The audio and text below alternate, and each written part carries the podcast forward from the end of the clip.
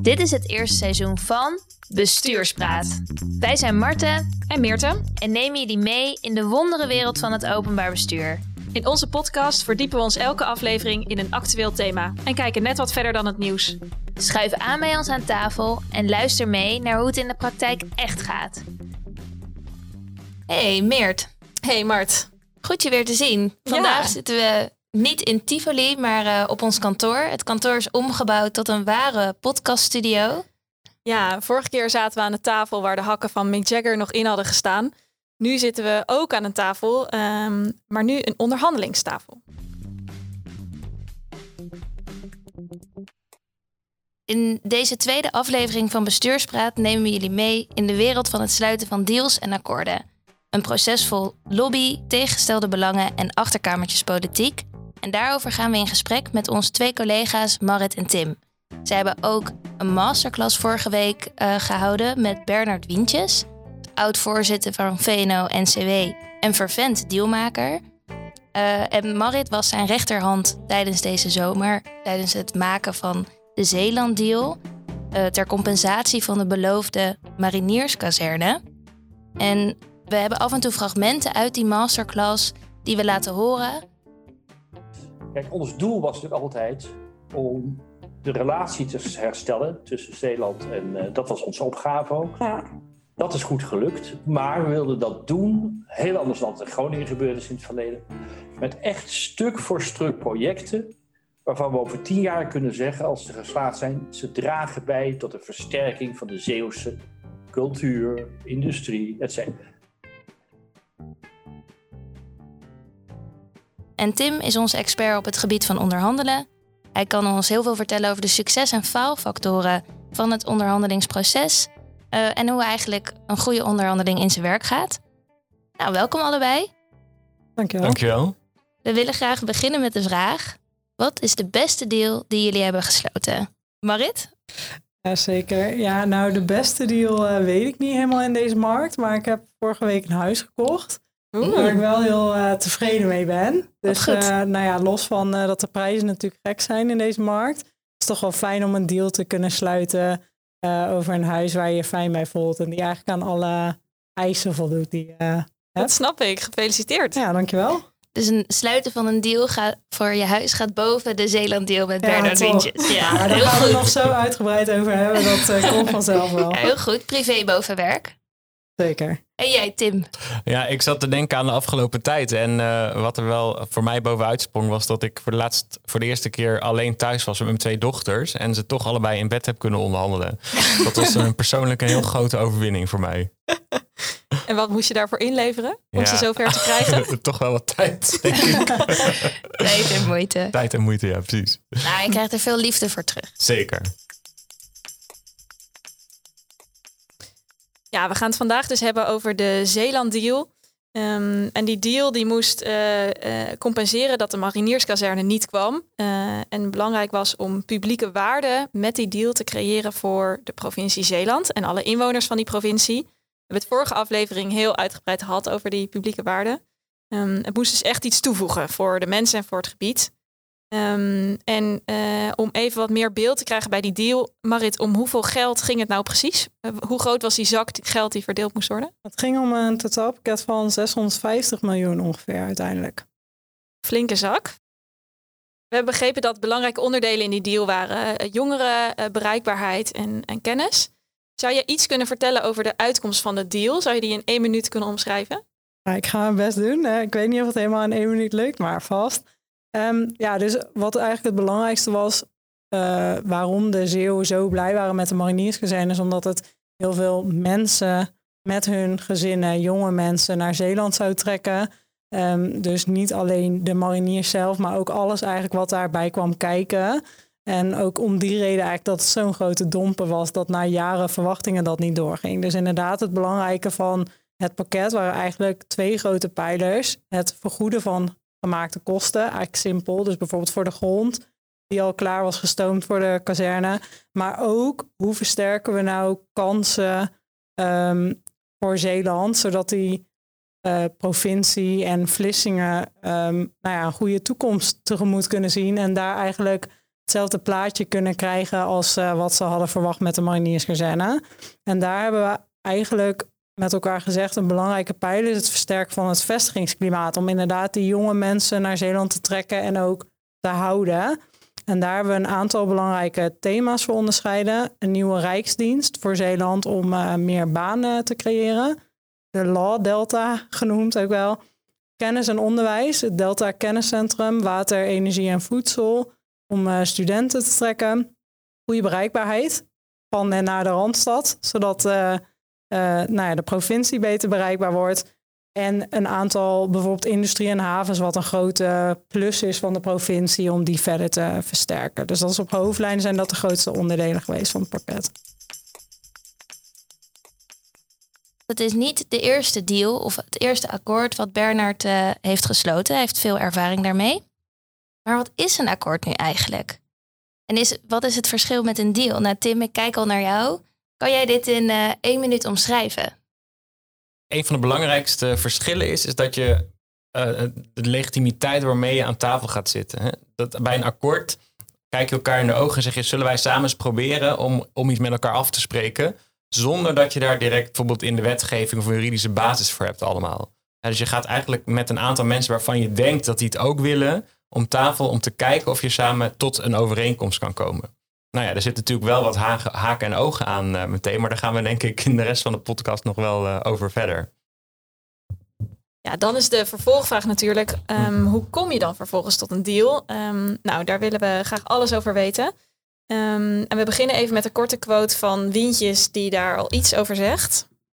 Je ziet altijd op tv, zie je één tafel met onderhandelaars, informateur. En, nou ja, maar er zijn tientallen tafels zoals ik wel eens zei, ook in het, in het, in het, eh, klimaatakkoord.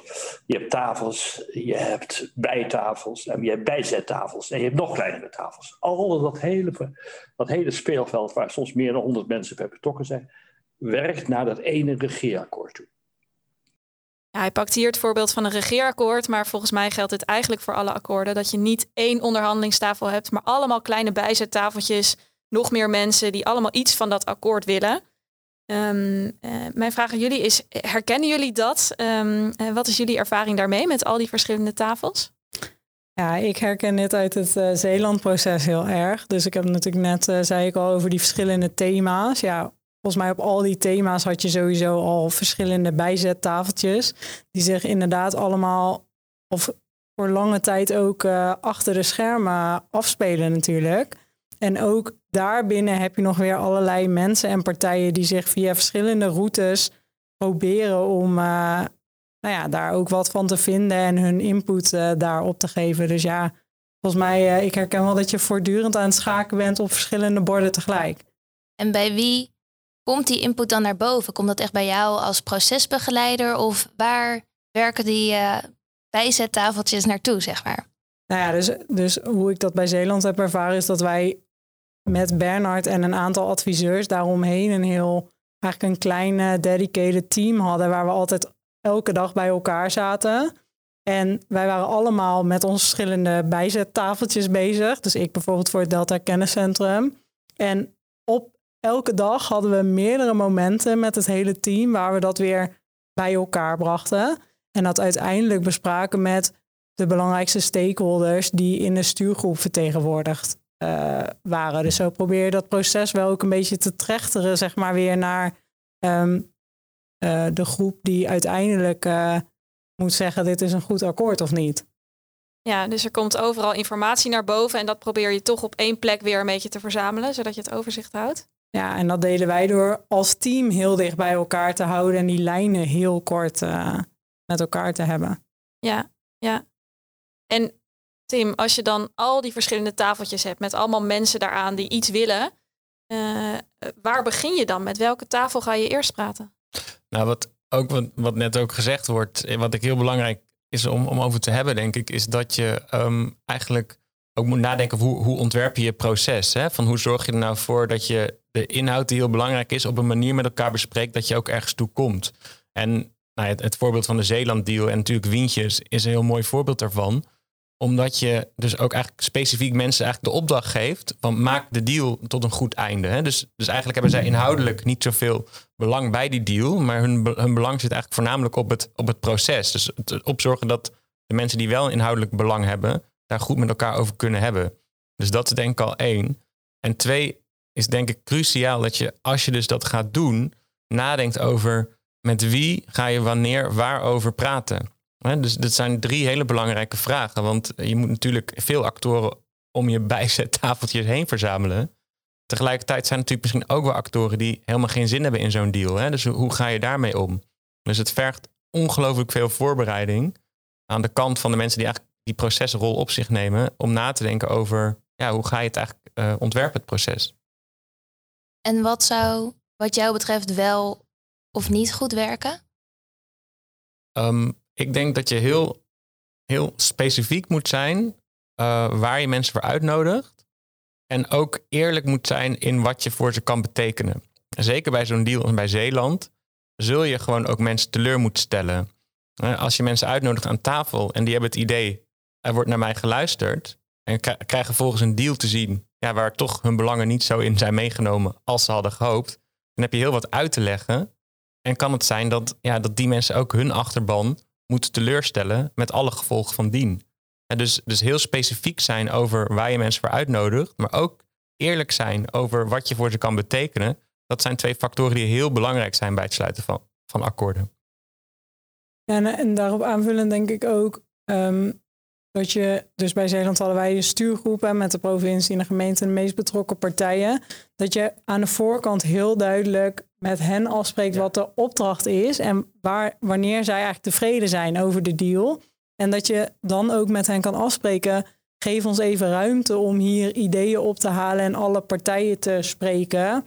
En bel ons niet elke dag over wat daaruit is gekomen. Want wij richten dat proces met elkaar op een bepaalde manier in. Dus het gaat volgens mij ook om dat je vooraf daar hele duidelijke afspraken over maakt. En ook wanneer je weer bij ze terugkomt en wat ze dan van jou mogen verwachten en wat ook niet. Dus heel erg afspraken op het proces, hoe je dat met elkaar goed inricht. En wat was de gewenste uitkomst voor die Zeeland-deal? Of hadden jullie toen met dat kleine groepje van tevoren afgesproken?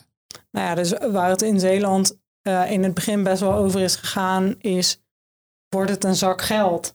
Of worden het projecten die eruit moeten oh komen? Nou, dat, dat zijn natuurlijk best wel gesprekken geweest aan het begin, waar je ook niet uh, per se direct het goede antwoord op weet. Um, maar uiteindelijk waren we met die partij het wel over eens, waar we het aan het begin over hadden. Het moet publieke waarde opleveren. En het moet echt zitten aan mensen naar de provincie halen, het vestigingsklimaat verbeteren. Um, en het moet daar echt structureel aan bijdragen. Dus niet allerlei losse projecten die op zichzelf hartstikke mooi zijn en waar partijen hartstikke blij mee kunnen zijn. Maar we moeten echt, de partijen waren echt met elkaar op zoek naar het totaalplaatje voor structurele verbetering van het vestigingsklimaat in Zeeland. Dus dat geeft wel een hele duidelijke kaders mee eigenlijk voor het proces. Ja, en eh, Tim, jij had het er net over dat je eh, eerlijk moet zijn tegen mensen wat ze van jou kunnen verwachten. Hoe moet ik dat dan voor me zien? Je gaat met die mensen praten en die mensen zeggen: Ik wil dit in die deal hebben. Uh, geef je ze dan meteen terug? Nou, dat is niet een realistische verwachting. Of, of neem je dat mee en ga je nog een tweede keer met ze praten? Of, of hoe doe je dat? Nou, het is denk ik een hele terechte vraag en ook een vrij cruciale vraag. Um, wat je sowieso aan doet voordat je over de inhoud gaat praten, is praten over de spelregels. En dus nog, daar heb je nog niet gehad over moet het een zak geld zijn of een project. Maar dan ga je eerst maar eens met elkaar om tafel van hoe gaan we dit eigenlijk doen? En dat zit hem ook in bijvoorbeeld welke momenten hebben we met elkaar? Hoeveel tijd zit ertussen? Is er tijd om ook met de achterban nog een keer te praten?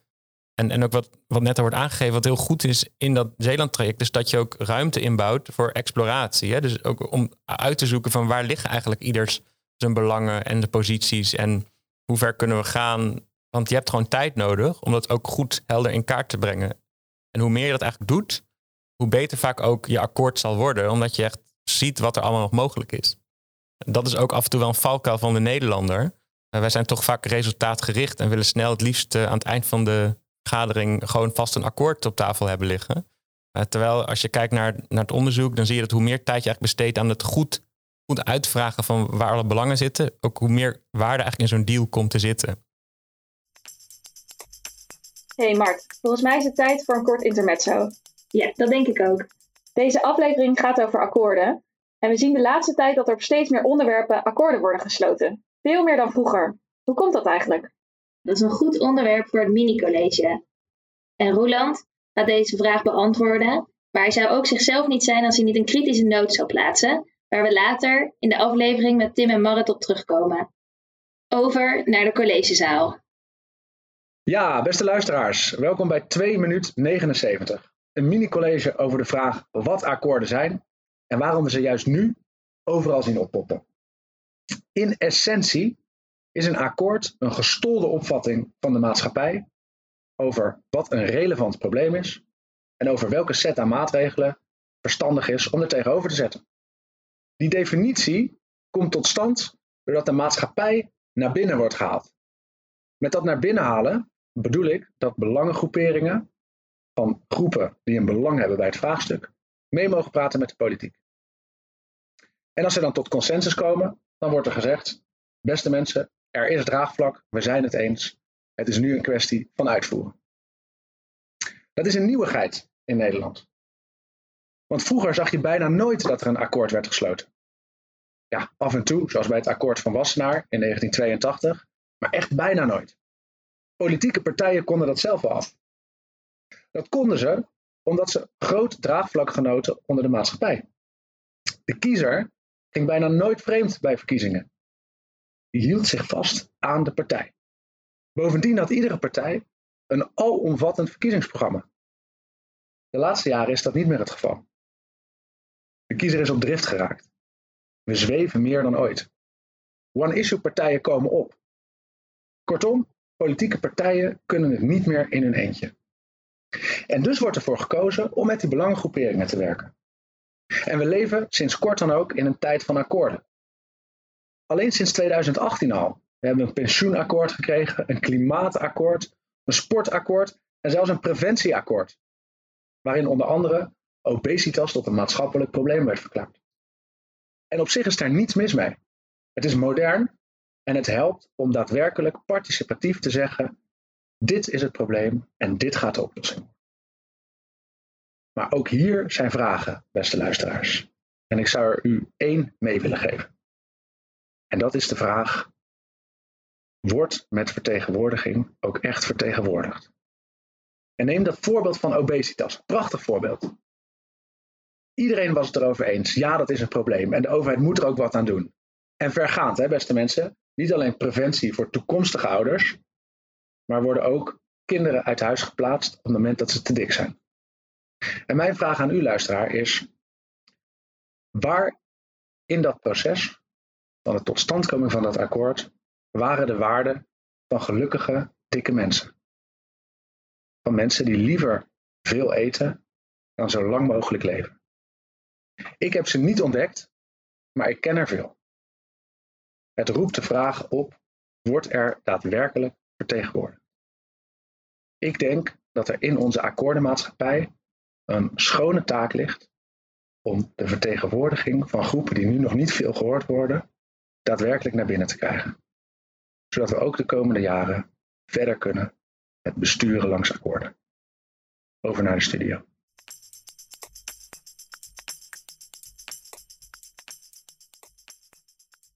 Over die verschillende belangen. Je zegt we moeten Mhm. eigenlijk die verschillen niet te veel benadrukken. Mhm. Maar wat vaak ook wel in eerdere projecten die ik ook heb gedaan zie, is dat mensen hoog over. Dus op inderdaad die uitgangspunten die Marit net zei over het moet eh, goed zijn voor onze provincie. eh, de jongeren moeten hier blijven, vinden ze elkaar wel. Ja. Maar juist in het concretiseren of in echt het, misschien is dat wel echt het daadwerkelijke onderhandelingsproces, wordt het moeilijk. Mhm. Want dan, daar zit echt de fri- frictie Ja, en daar wordt zeker. het concreet. Ja. En wat doe je dan? Ik denk dus wel dat dat ook al in het voorproces geldt. Dat je, het klinkt soms een beetje kinderachtig, omdat je denkt je vindt elkaar wel op die dingen, maar om dat ook heel expliciet te maken. En daar ook dat echt bewust vast te klikken met de partijen. Dit zijn onze uitgangspunten. En daar nou ja, wat ik net al zei, klinkt misschien een beetje kinderachtig, maar daar kun je wel op terugvallen, ook in de loop van het proces. Dus tuurlijk, het wordt spannend als het om details gaat. Want dan de ene partij heeft toch dit belang en de andere partij heeft dat belang en je, je wil naar het overkoepelende belang. Maar dat is best lastig. Maar wel steeds duidelijk terugkomen op, weten jullie nog dat we toen daar zaten, dat we met elkaar hebben gezegd dat dit het moet worden? Zijn jullie met ons eens dat dit daar niet aan gaat bijdragen? Dat, ja. Kijk, wat je vaak doet als je op de inhoud niet direct uitkomt, is dus zoeken naar criteria om wel mee overeen te komen, waarvan je dan nog eens opnieuw gaat kijken naar wat er op tafel ligt. Dus je, je hebt een aantal criteria die je eigenlijk net ook noemt, ehm, waarvan je kan kijken naar eigenlijk wat iedereen aanbiedt. En dan ook kunnen mensen ook makkelijker vrede mee hebben om te zeggen, nou, daar valt mijn idee eigenlijk buiten de boot, want die voldoet niet aan X of Y of Z. Ehm, maar dat aan de, eigenlijk is alleen de voorkant. En dus voordat je over de inhoud gaat praten, het moment dat je daar iets zinnigs over kan afspreken met elkaar. Want als je dat doet nadat de inhoud op tafel komt, dan is het eigenlijk direct een strategie van mensen om wel of niet iets natuurlijk uh, te vinden. En dat uh, zie ik bijvoorbeeld in mijn eigen werk ook heel vaak. Dat dan wordt het beladen en dan gaan mensen, ja, eh, noem maar wat, de meerderheid wil X. Ja, natuurlijk gaan ze dan daarvoor voor duwen, weet je wel. Alleen het is niet zo dat hij dan ineens van tafel moet.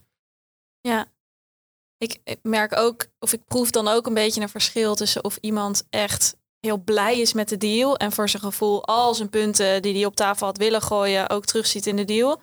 Of dat iemand akkoord is met de deal en het, het idee heeft dat het een eerlijk proces is geweest en op, dat het op een goede manier is verlopen. Ja, precies. En eigenlijk kan je dus dan ook zeggen dat je, als je vaste momenten hebt, dat je dat gezamenlijk afklikt, dan bouw je eigenlijk een soort um, ja, terugvalmomenten voor, voor de procesbegeleider om te zeggen, nou, we hebben dit met z'n allen afgesproken en we kunnen weer door. Ja, dit, ik wil hier wel wat over zeggen, want dit is een vrij belangrijk onderdeel van, van akkoorden sluiten. Um, partijen die eraan meedoen, moeten ook eigenaarschap voelen voor wat ze aan het maken zijn. Um, als stel dat bijvoorbeeld Wientjes of, of jullie samen in je eentje de hele Zeeland hadden bedacht en dan volgens op tafel hadden gelegd, ja, dan zou het nooit lukken. Want mensen moeten ook met elkaar hebben gesproken, heel veel uren het liefst, zodat ze zich investeren in ook wat op een gegeven moment ligt en denken, nou ja, ja we zijn nu al zo'n tijd bezig, er moet nu ook wat worden opgeleverd. Ja, dus je wil zorgen voor draagvlak. Ja.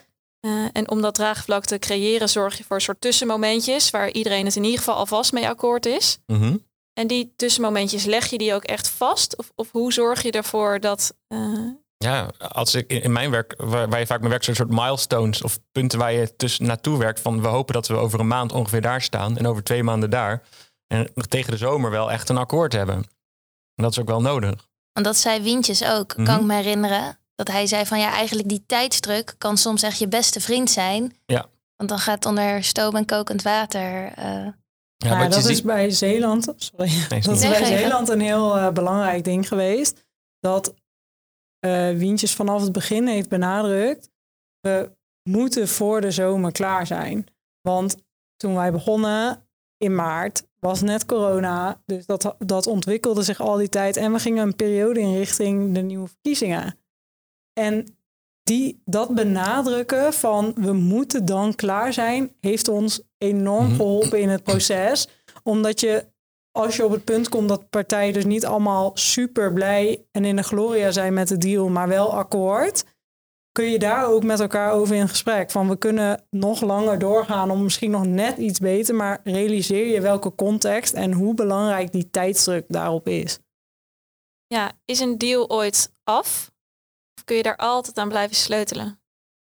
Um, nou, ik denk dat je op een gegeven moment eigenlijk wat je aan het doen bent, is een soort kaartenhuis bouwen van allerlei belangen. En op een gegeven moment moet je er ook niet meer aankomen, want dan, als je een klein detail gaat veranderen, dan valt het weer helemaal in elkaar.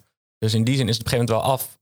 Maar ook omdat als je nog verder gaat, ja, heel veel dingen hangen natuurlijk met elkaar samen en zijn echt uitonderhandeld. En als je daar dan weer aan gaat tornen, ja, dan, dan zegt, hè, oh, ik wil nog een scheutje meer. Dan zegt iemand anders, ja, ik eigenlijk ook. En dan ben je weer terug bij af. En dus op een gegeven moment moet je ook het gewoon niet meer aankomen, want anders kan het zijn. Het moet een keer af zijn. Klopt, precies. Ja. Het moet een keer af zijn. En ik denk dat het ook helpt om onderscheid te maken tussen de deal zelf sluiten en dat er natuurlijk altijd een uitvoeringsfase achteraan ja. komt. En dat je op, op een gegeven moment ook met elkaar moet durven zeggen: op deze hoofdlijnen klikken we die deal vast. Maar we stoppen niet met praten. Dus als er, tuurlijk zijn er nog moeilijke dingen op tafel, maar daarover blijven we met elkaar in gesprek. Maar dat moet je niet allemaal willen verweven in het dealproces, want dan kom je er nooit. En zou dat ook iets zijn wat je dan aan begin afspreekt van tot hier en niet verder? Dan Ja. gaan we de... Het zit denk ik ook heel duidelijk in de opdrachten. Maar ja, nu spreek ik vanuit de Zeeland-deal, waar natuurlijk Wientjes een onafhankelijk adviseur was. ehm, eh, die een duidelijke opdracht meekreeg. En daar zich ook wel aan heeft gehouden. En ook richting de partijen toe heeft gezegd: Ik heb hier een opdracht om een akkoord te sluiten. En niet om alle details en alle punten en komma's in de uitvoering met jullie in te vullen nu. Gelukkig maar ook, zou ik zeggen. Ja, zeker. Ja. Anders eh, pendelde ik nu misschien nog eh, weer naar Zeeland elke dag.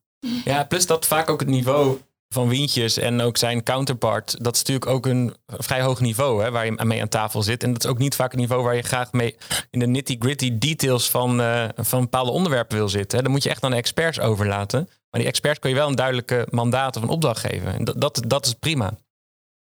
Wientjes die vertelde ook, en Marit, jij ook al wel eerder, dat dus niet alle partijen altijd even, nou ja, super blij zijn, zo eh, Meert net zei.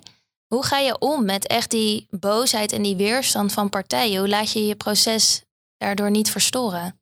Ik denk dat het een beetje in nieuwsgierigheid zit. Dus niet, zeg maar, te snel schrikken van boosheid in partijen, maar nieuwsgierig zijn naar wat dan maakt dat ze zo fel eh, daarop reageren.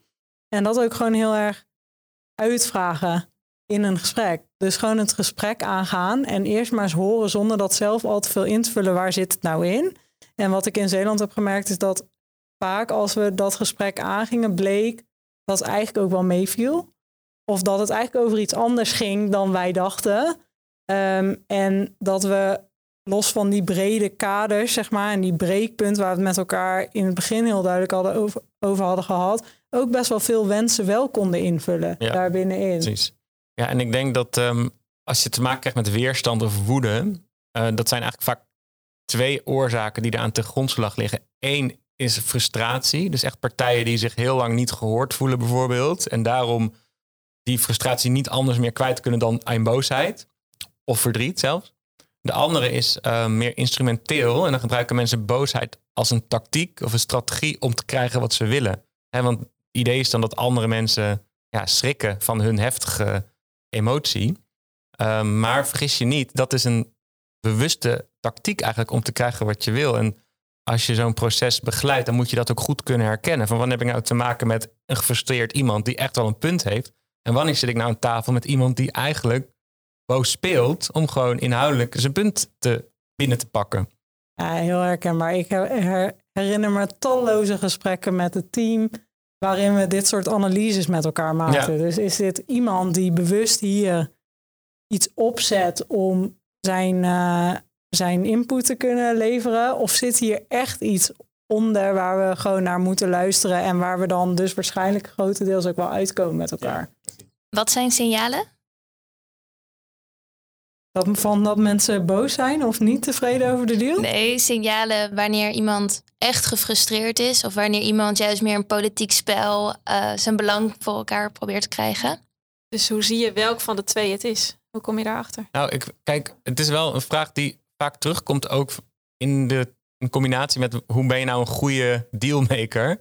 En, en empathie, dat is wel een cruciale vaardigheid. Hè? Dus dit aanvoelen van wat gebeurt daar tegenover me, is dat nou oprecht of niet? De goede dealmakers, die, die kunnen dat vaak beter dan de gemiddelde mens. Dat aanvoelen van wat zit daar. Een aantal dingen waar je het wel aan... Kijk, frustratie kun je vaak wel herkennen aan dat het opbouwt. Hè? Dus, dus iemand begint niet vol, vol op het orgel te gaan, maar die heeft al drie keer iets gezegd. Is al tien keer niet gehoord. Hè? Dus als je dat soort taal krijgt, dan, dan kun je vaak daar wel frustratie in herkennen. En ik zie ook wel een verschil in iemand die het in een één op één gesprek zegt. Mhm. Eh, dus die gewoon waar je tegenover zit en die tegen jou zegt, joh, weet je wel, dit doet echt iets met me. Dus ik ben hier gewoon eigenlijk kwaad over hoe dit gaat. Of iemand die in de grote groep waar alle partijen aan tafel zitten, opstaat Ja. en zegt, jongens, dit is voor mij echt een ding. Hè? Dus daar ga je Ja. ook wel nadenken over ehm, de gedachten erachter. Ja, precies. Dus het gaat over het signaleren van een soort oprechte, oprecht punt wat iemand Mhm. wil maken. Dus één op één. Of dat hij daar een showtje of echt Ja. een statement wil maken voor nou ja, politieke arena, zoals Ja, ze dat dan eh, noemen. Ja, en zelfs één laag dieper. Kijk, soms is het ook best prima dat mensen even een showtje maken. Hè? Want soms is de achterban ook even nodig dat, die, dat iemand kan zeggen... nou, ik heb eens even flink tegen windjes uh, verteld hoe het zit. Hè? Want dat Ja. moet je ook, daar moet je ook ruimte voor laten in zo'n proces. Omdat soms ook de achterban meekrijgen... eh, valt of staat bij dat soort interventies. Ja, we, we hadden het net al eventjes over die factor van tijd in zo'n proces. Dat een beetje tijdsdruk soms heel erg kan helpen om eh, een deal tot stand te brengen. Ik kan me ook wel Mhm. voorstellen dat soms het tegenovergestelde ook nuttig is. Dus dat het soms ook wel helpt als je een beetje de tijd hebt. Dat Mm. mensen nog eens over iets kunnen nadenken. Of dat je iets nog een beetje kan uitstellen en alvast een soort proefballonnetje op kan laten, maar dat mensen er nu nog niks mee hoeven. Hoe kijken jullie daar tegenaan?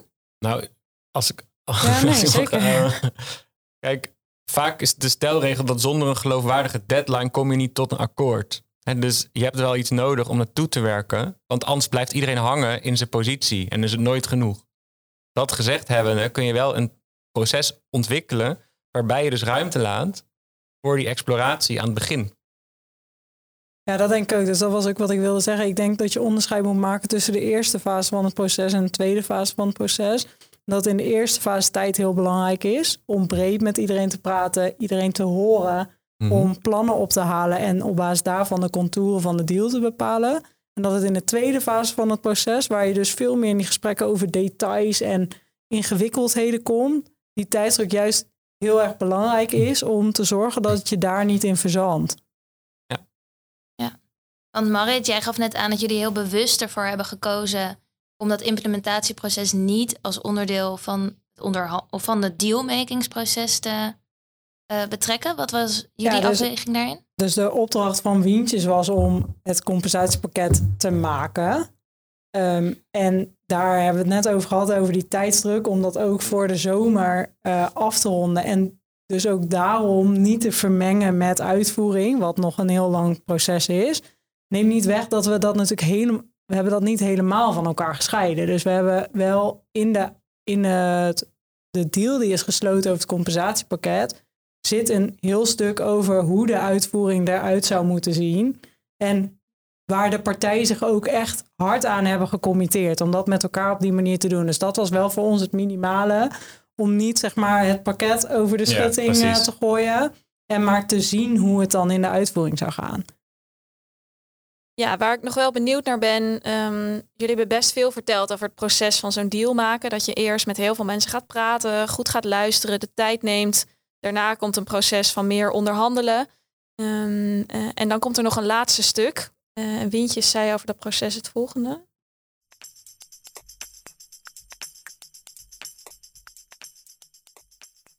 Veel praten, luisteren, luisteren. En de tweede fase is mensen in een tweede gesprek gaan vertellen.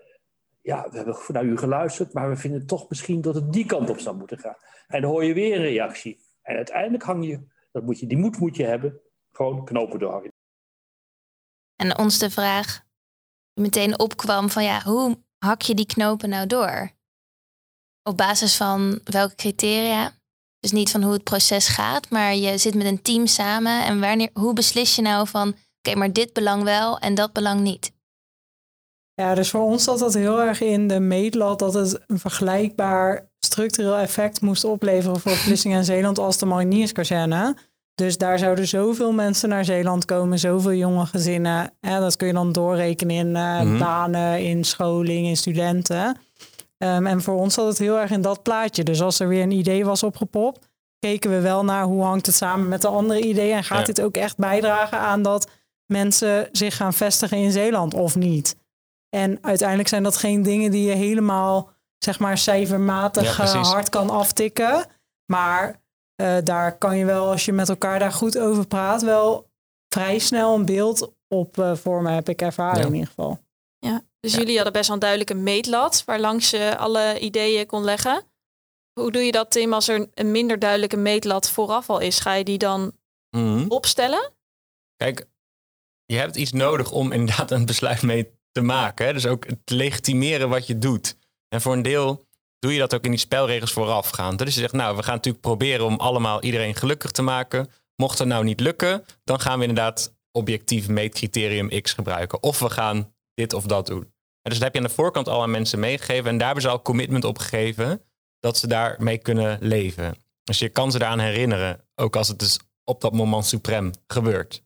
Een tweede is dat, hoe je het ook draait of verkeerd, uh, dealmaken of onderhandelen is ook gewoon mensenwerk. En dus er zit ook een gunfactor ergens bij. Dus als jij je hebt ingezet of je bent positief of je hebt de juiste toon weten te raken, dan kan het zijn dat jouw misschien kleine deelbelangje best wel goed wordt meegenomen. En daarom vind ik het ook zo'n geweldig interessant werk, omdat er zit gewoon een ongelofelijke menselijke factor in die je bijna niet kan uh, uh, ja, bevatten in, in, in objectieve meetcriteria. Ja, nee, zeker herkenbaar. En um, ik denk ook dat het soms komt het dus ook op neer dat je dat gesprek gewoon aan moet gaan met partijen.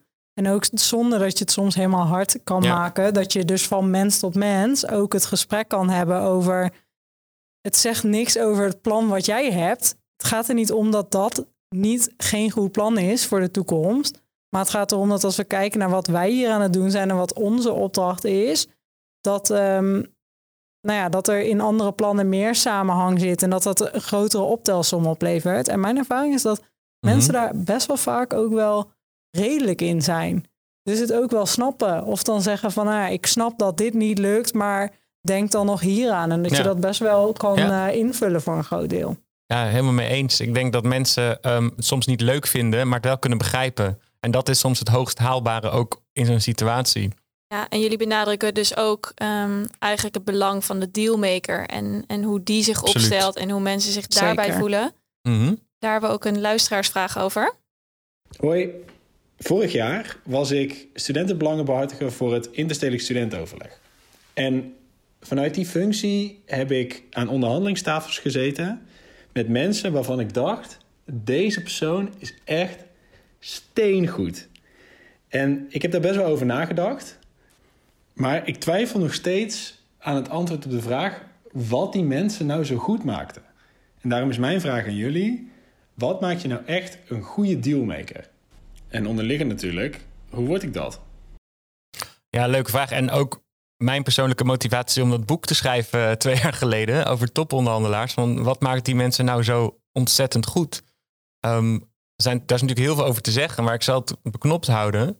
Uh, ik noemde net al empathie, hè, dus het inlevingsvermogen in de ander is heel goed. Uh, maar ook geloofwaardigheid. Hè, dat jij als onderhandelaar of dealmaker wordt gezien als iemand die betrouwbaar is en geloofwaardig. is denk ik cruciaal. En als laatste denk ik het ook heel belangrijk is dat je um, mensen geen oor aanhaait.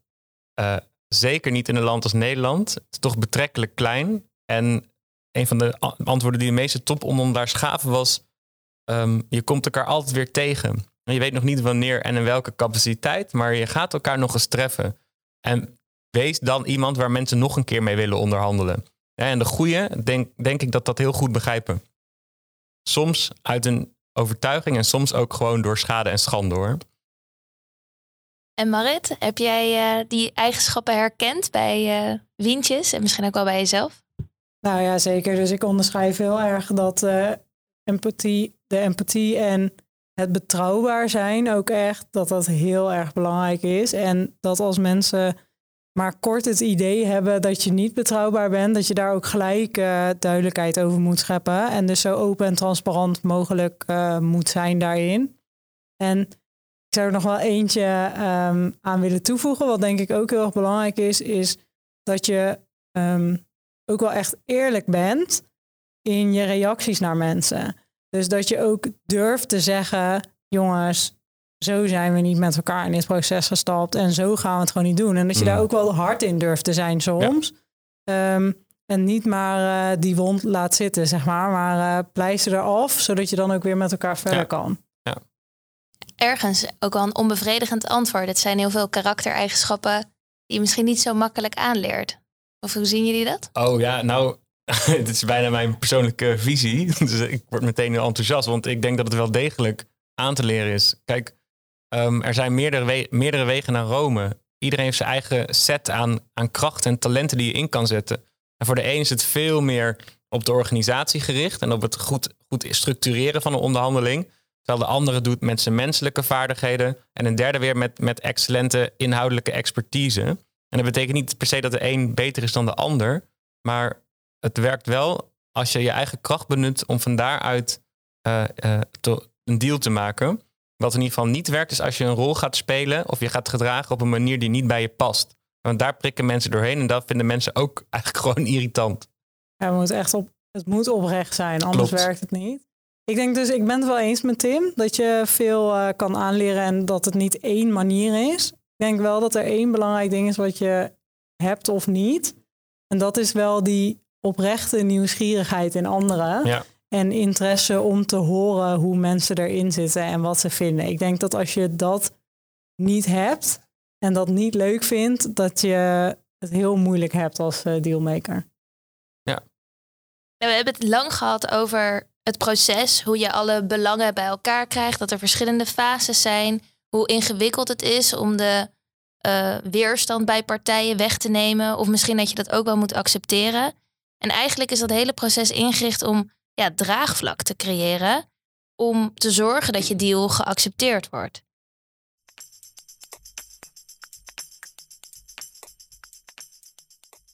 eigenlijk is niet alleen dat draagvlak van de partijen die ook echt onderdeel zijn van de deal belangrijk, maar ook het draagvlak van uh, alle partijen die vervolgens met de deal van doen hebben.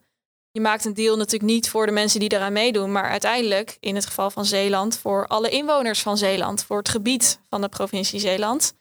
Um, en daar uh, heeft Wientjes ook een aantal dingen over gezegd. Democratisch is het een, een, een wanconstructie. Dat, geldt voor bijna alle akkoorden. Dat is een van de, een van de, toch wel de vraagtekens die ik ook zelf vaak stel achter, achter een akkoord. Dus je hebt een enorme moeilijke discussie, en dat is echt een fundamentele uh, maatschappelijke discussie. Hoe kleiner de club is waarmee je een akkoord afsluit. Oh, maar dan moet je wel mensen hebben die hun dek durven uit te steken. En die ook die invloed hebben om het te kunnen doen. Hoe meer kans je hebt, maar hoe minder democratische legitimiteit hebt. Ja, dus eh, Wintjes heeft het over het instrument wat een akkoord is, uh, wat een, een soort waarde moet creëren voor de hele maatschappij, terwijl een klein groepje mensen dat akkoord sluit. Dus hij heeft het over hoe democratisch legitiem is zo'n akkoord dan eigenlijk. Uh, zou hij daar iets over kunnen zeggen, hoe jullie kijken naar de waarde van zo'n akkoord voor de samenleving als geheel? Ja, lastig vraag. Dus ik, ik denk dat het ook een beetje gaat over hoe ver het al mis is gegaan hè? in zo'n geval als bij Zeeland, dat je een, een instrument als een akkoord nodig hebt. Dus in zo'n geval zie ik het wel echt als, nou ja, zeg maar je, je laatste redmiddel om dan daaruit te komen. En op dat moment denk ik dat, ja, er zit dus een soort van pragmatische houding in. We gaan met een clubje um, um, aan de slag om daar uh, snel een oplossing voor te vinden. En de andere kant, hoe betrekken we nou de mensen waarvoor we het uiteindelijk doen, die samenleving, hoe betrekken we die daarbij? En ja, dat is in, in zo'n proces van akkoorden is dat echt een uh, dunne lijn en echt een moeilijke zoektocht waar ik ook zo het antwoord niet op heb. Ja, ik, waar ik wel getriggerd door raak in wat hij zegt is, ja, de politiek zelf kan het eigenlijk niet oplossen. Terwijl daar zouden we eigenlijk naar moeten kijken en die mensen kunnen dus gewoon niet. En ik deel ook wel die zorg. Um, in de zin van, hè, kunnen er heel veel dingen over zeggen. Die, die, korte termijn belangen in de politiek, die zijn dus eigenlijk haaks op het lange termijn belang voor de maatschappij en de samenleving. En ik denk dat dat bijna nog erger is dan of zo'n deal nou democratisch is of niet. Sterker nog, ik denk als we naar de toekomst kijken, dat actoren die niet politici zijn, dus bedrijven, andere organisaties, misschien zelfs burgers, uh, nog veel meer het heft in eigen hand gaan nemen in die zin bij het sluiten van akkoorden. Uh, omdat, omdat het gewoon veel te traag gaat als je het ook allemaal aan de politiek overlaat. En is de Zeeland-deal daar dan een voorbeeld van? Want daar zie je veel initiatieven. Dus dat komt al veel meer vanuit de samenleving zelf. Die mensen zitten al veel meer zelf om tafel. Zeker. En ik denk natuurlijk ook dat we in Nederland, polderland, ook wel een traditie hebben hè, met het polderen aan zich. Wat natuurlijk ook op een bepaalde manier de politiek buiten de, de, de, de discussie houden is. Um, hè, en omdat we ook allemaal wel ergens vertrouwen hebt in het inhoudelijke gesprek met elkaar, dat je er dan wel uitkomt of zo. Dat is wel iets Nederlands uh, in die zin. Die focus op, op het inhoudelijke met elkaar ja, over hebben en dat we dan, het, dat we dan wel iedereen uh, erbij betrekken. Misschien niet altijd een voordeel, maar in dit soort gevallen juist misschien wel. Nou, ik denk dat in zo'n geval dus ook juist zo'n positie van zo'n onafhankelijk adviseur wel helpt. Ja. Omdat hij je even uit die belangen, zeg maar, die soms ook korte termijn belangen kan trekken. En juist die partijen die dichter bij de samenleving staan, dus gewoon het bedrijfsleven en het maatschappelijk middenveld en ehm, dat die erbij betrekken en het belang daarvan kan benadrukken. En het dus veel meer ook vanuit hun langetermijn belang kan uh, benadrukken dan, dan Mhm. de politiek dat zelf vaak doet, denk ik. Ja, het enige, zeg maar, als je het aan de, aan de andere kant bekijkt, dan. ehm, hè, want ik voel ook wat voor dat, die vraag over die legitimiteit. Ehm, kijk, je hebt natuurlijk wel. Je hebt, eigenlijk baseer je het op vrij weinig legitimiteit dat je aan tafel gaat zitten. Behalve zullen we samen eens kijken of we eruit komen. En dat is prima natuurlijk. Ik denk in sommige projecten of sommige trajecten heb je het nodig dat je juist wel ook iets hebt om op terug te vallen. Hè? Dat je juist een legitieme, legitieme basis hebt om een gegeven moment met je vuist op tafel te kunnen slaan. Die, die nu vaak ontbreekt. Want wat is het alternatief? En wat gebeurt er als een akkoord niet lukt? Mhm. Ja, misschien niks. Maar je moet dus denk ik ook wel zorgvuldig zijn met waar je het instrument akkoord voor inzet. Ehm, en tegelijkertijd probeer je, als je dan wel een akkoord nodig hebt, dus als het echt zover komt dat dat echt eigenlijk je, je enige oplossing is, probeer je in dat proces toch in te bouwen dat je via politieke lijnen toch en door dus juist al die partijen uit het veld te betrekken, toch die democratische legitimiteit wel eh, een plekje kan geven. Maar je moet je wel realiseren dat je dan aan het praten bent met een afvaardiging van de politiek, die alweer een afvaardiging is van de samenleving. Dus nou ja, daar zitten wel veel stappen tussen. En tegelijkertijd zou je misschien ook kunnen zeggen van... doordat je juist heel direct al die verschillende belangen aan tafel zet... organiseer je gewoon een ander soort democratische legitimiteit. Dus ja, Mm. het zit niet meer inderdaad via de politiek... maar je haalt iedereen direct aan tafel. Ja, ik denk ook wel dat als je het zo, als je het zo zegt, dat je moet nadenken over hoe vertegenwoordig je de mensen die bijvoorbeeld niet aan tafel zitten. Of helemaal niet geïnteresseerd zijn in eh, een akkoord sluiten, maar wel bela- ja, belang hebben bij de toekomst van Zeeland bijvoorbeeld. Hè? Want dat, dat, dat heb je dan normaal wel, zou ik zeggen, in een democratisch systeem. En dan niet. Hè? Dan heb je alleen de mensen die echt wat willen per se aan tafel. En tegelijkertijd denk ik ook dat je dus vanuit de maatschappij beste politiek af en toe eens even een spiegel voor me houden. Om te zeggen, ja jongens, wat is dit nou? Hè, want die mensen hebben uiteindelijk ook verkozen om dit te doen. En daar mag af en toe ook wel een signaal naar uitgaan van... zullen we niet eens kijken of we samen wat meer gezamenlijk iets verder kunnen brengen... dan alleen maar op korte termijn met elkaar proberen vliegen af te vangen. Mooie uitsmijter van Tim. Een spiegel naar de politiek. Nou, Meert, dat was hem dan. Onze tweede aflevering. Ja, we lopen nu ons kantoor uit dat tijdelijk was omgebouwd tot ware podcaststudio. Ja, ik vond het echt een superleuk gesprek. Met Marit en Tim en alle voorbeelden uit Zeeland en die fragmenten van Wientjes. Ja, het blijkt maar weer hoe cruciaal dat proces is. En gelukkig ook maar, Perenschot hoeft voorlopig niet zonder werk te zitten. Nee. Ben je benieuwd naar nieuwe afleveringen? Abonneer of volg ons kanaal om ze niet te missen. En tip ook vooral vrienden en collega's over Bestuurspraat.